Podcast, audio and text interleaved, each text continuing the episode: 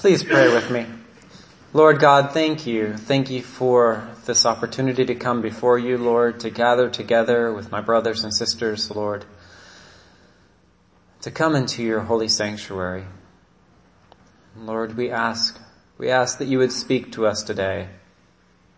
Lord God, we ask that you would reveal yourself to us. We ask, Lord God, that you would quiet our hearts so that we might have an opportunity to hear you speak. Lord God, give me your words to share with your people. Give us a common heart and a mind, Lord, that desires to pursue you. And Lord, we pray that you would draw us powerfully into your presence now. That your Holy Spirit would fall upon us afresh. And we pray this in Jesus' holy name. Amen. Please be seated. Morning! It is so great to see you all today.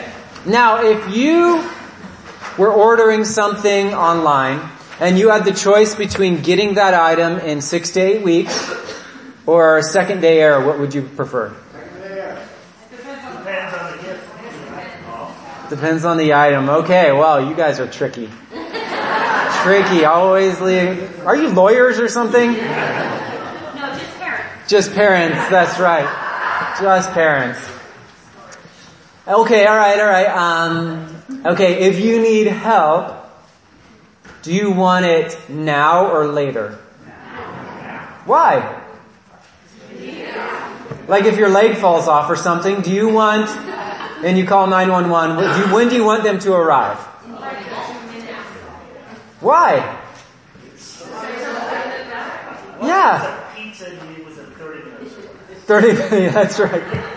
You need help. Yeah, you want help and you want it immediately. Absolutely. That is what we want. When we're, especially in a bad way, we want help right away. Right? And, uh, we, our hearts yearn for that when we're in need, right? And so uh, our family subscribes to this like a uh, helicopter evacuation service thing. You guys ever heard about that, right? Because I end up way out in the woods a lot on my own. And so they thought it would be a good idea if we did this, you know, so that if I did have to get out, I didn't have to come out by mule. Right? Because when you want help, when you need help, when it's an emergency, you want it now. You want it right away. And that immediacy is present in our Old Testament passage that we have from Isaiah. Right? The idea of God showing up right now is central to that passage. Isaiah prays to God, Oh, that you would tear open the heavens and come down. Is that a gentle entry? Is that kind of like a sidling on in kind of entry? No. That is violent, powerful, immediate coming into this world. And Isaiah is praying that God would do that. But that intervening, that powerful entry is not easy on everything. Right? When God shows up in His power and in His glory, it is not necessarily an easy entry. Uh, it says, so that the mountains would quake at your presence, and as when fire kindles brushwood, we're aware of that around here, right? Fire kindling brushwood, right? The power, the intensity of it, the, the unstoppable nature of it of fire. Um, and the fire causes water to boil to make your name known to your adversaries so that the nations might tremble at your presence. Now the reason for this, the reason that Isaiah is asking for God's intervention is that so that the nations would know who you are. So the nations would be made, so that your name would be known, made known to your adversaries so that the nations might tremble at your presence. The purpose of Isaiah's request is so that the other nations would be aware of who the God of Israel is. That He is a God of power, a God of might, a God who intervenes, a God who um, cares for His people, a God who is present, a God who answers prayers. That was the purpose. And that hopefully through that understanding of who God is, that those nations as well would worship God and trust Him too, and respect Him. Isaiah then makes a little turn in his, in his um, writing. He looks back and he says, remember. Remember how it was. Remember how it was, God, when you acted in the past.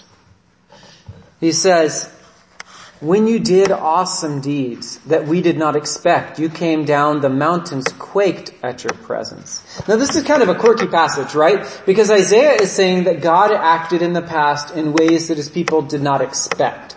Right? He surprised them. He's not always predictable. If any of you experience that to be true? Yeah. God is not always predictable. He's not just an if A then B kind of thing with God. Uh, it's kind of like that old Monty Python skit with the Spanish Inquisition? Do you guys remember that one? Yeah, no one expects the Spanish Inquisition, right? That's right, they, they like burst into people's houses with that line. And then what do they do? Do you guys remember what they bring out one time? The comfy chair. You know, cause nobody expects the Spanish Inquisition to bring out the comfy chair with the fluffy pillow, right? It's, uh, you guys didn't get this into it as I did, but go back, YouTube it immediately, right? It's funny, it's funny. But it's people uh, that it takes on that idea of no one expecting what's going on. And that's what God did. He intervened in Israel's life in a way that they didn't expect. They didn't see it coming.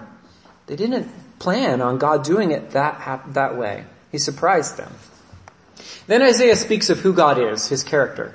From ages past, no one has heard, no ear has perceived, no eye has seen any God besides you who works for those who wait for him.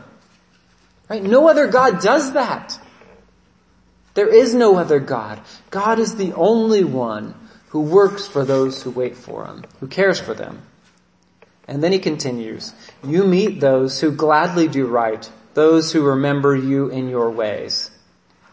This is the hope of God. He is unique. He is powerful. He is faithful. He answers prayers. He shows up. He cares for his people. He remembers covenants and he meets those who do right and who remember him. This sounds really great, right? Yes. Then why does Isaiah, thank you, then why does Isaiah in the next sentence begin with a but? God's nature presents a problem, presents a problem for Isaiah and for his people. He says, but you were angry and we sinned. Because you hid yourself, we transgressed. We have all become like one who is unclean. And all our righteous deeds are like a filthy cloth. Think about that. Our righteous deeds are like a filthy cloth.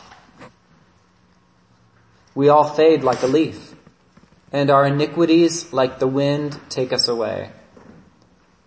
There's no one who calls on your name or attempts to take hold of you, for you have hidden your face from us and have delivered us into the hand of our iniquity. Here's the heart of the matter. Isaiah wants God to come down and reveal himself in power to the other nations, to come and deliver his people Israel, to intervene in their lives. The rub is that Israel has become just like the other nations. And so when God comes down to judge the other nations for their unrighteousness, what's the collateral? Israel. They as well will be judged because they are just the same. Israel had become just like them, sinning, forgetting God, blown away by the wind of their sin. Israel had been called, like Psalm 1, to be like a tree planted beside the springs of water. Right? A tree that was constantly rooted and nourished and cared for. A tree which leaves remained strong and, and supple. But Israel had disconnected themselves from the branch of God. And they were just like the leaves we see on the ground, a fading glory, prepared to be blown away by the next wind. And those dry leaves, when the fire comes, what will happen? They'll be consumed. That's what Israel had become. They had gone from being a nation that was supposed to be a light to the world to becoming like dry leaves, ready to be raked up and tossed out, blown by the wind of their sin. So where does that leave Isaiah and his people? Well, it leaves them at the foot of God. It says, yet, O Lord, you are our Father. We are the clay and you are our potter. We are all the work of your hand. Do not be exceedingly angry, O Lord, and do not remember iniquity forever. Don't remember our sins forever. Now consider, we are all your people. He and the nation, and indeed the entire world, must fall on the grace of God. He is their God, and they are his people, and they need his mercy. So here we are at the beginning of Advent, right? And the name of the season, Advent, the word Advent means the appearing of a significant person or event. Right? In Advent, we look forward to two linked events. Two times in which God has and will come into our world powerfully. The first one we look to, the first event we look to is what? Christmas. Christmas is coming. Geese are fattening. All that stuff is happening, right? God reminds us in Advent that Jesus Christ has come. God has invaded our world. And that, that incarnation, when Jesus took on human flesh, when God came to dwell with us here on earth, He tore open the heavens quietly and entered this world and was born of the Virgin Mary. There's a second event in Advent that we look forward to. What is that? The second coming, His return, right? when Jesus Christ will tear open the heavens again, when God will intervene in this world and set things right. Now the second coming of Christ is often spoken of by Jesus and others in the same language that Isaiah used in the beginning of this passage. Christ coming back in power and might. That's why we put this countdown sequence in the church. These Advent calendars, or these Advent candles are like a countdown. Preparing, and what happens at the end of a countdown?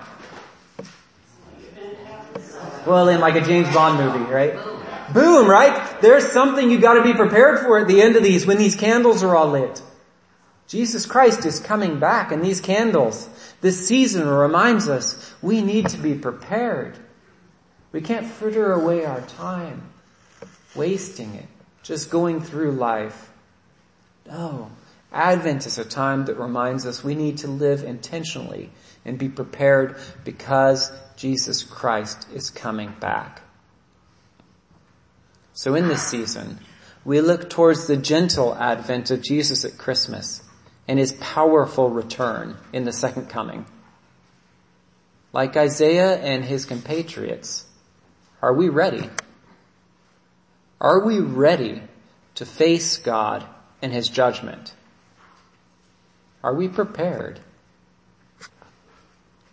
I don't know about you, but as I live in this world and surrounded by the challenges it presents to me, I ask God that He would come back, that Jesus Christ would return soon.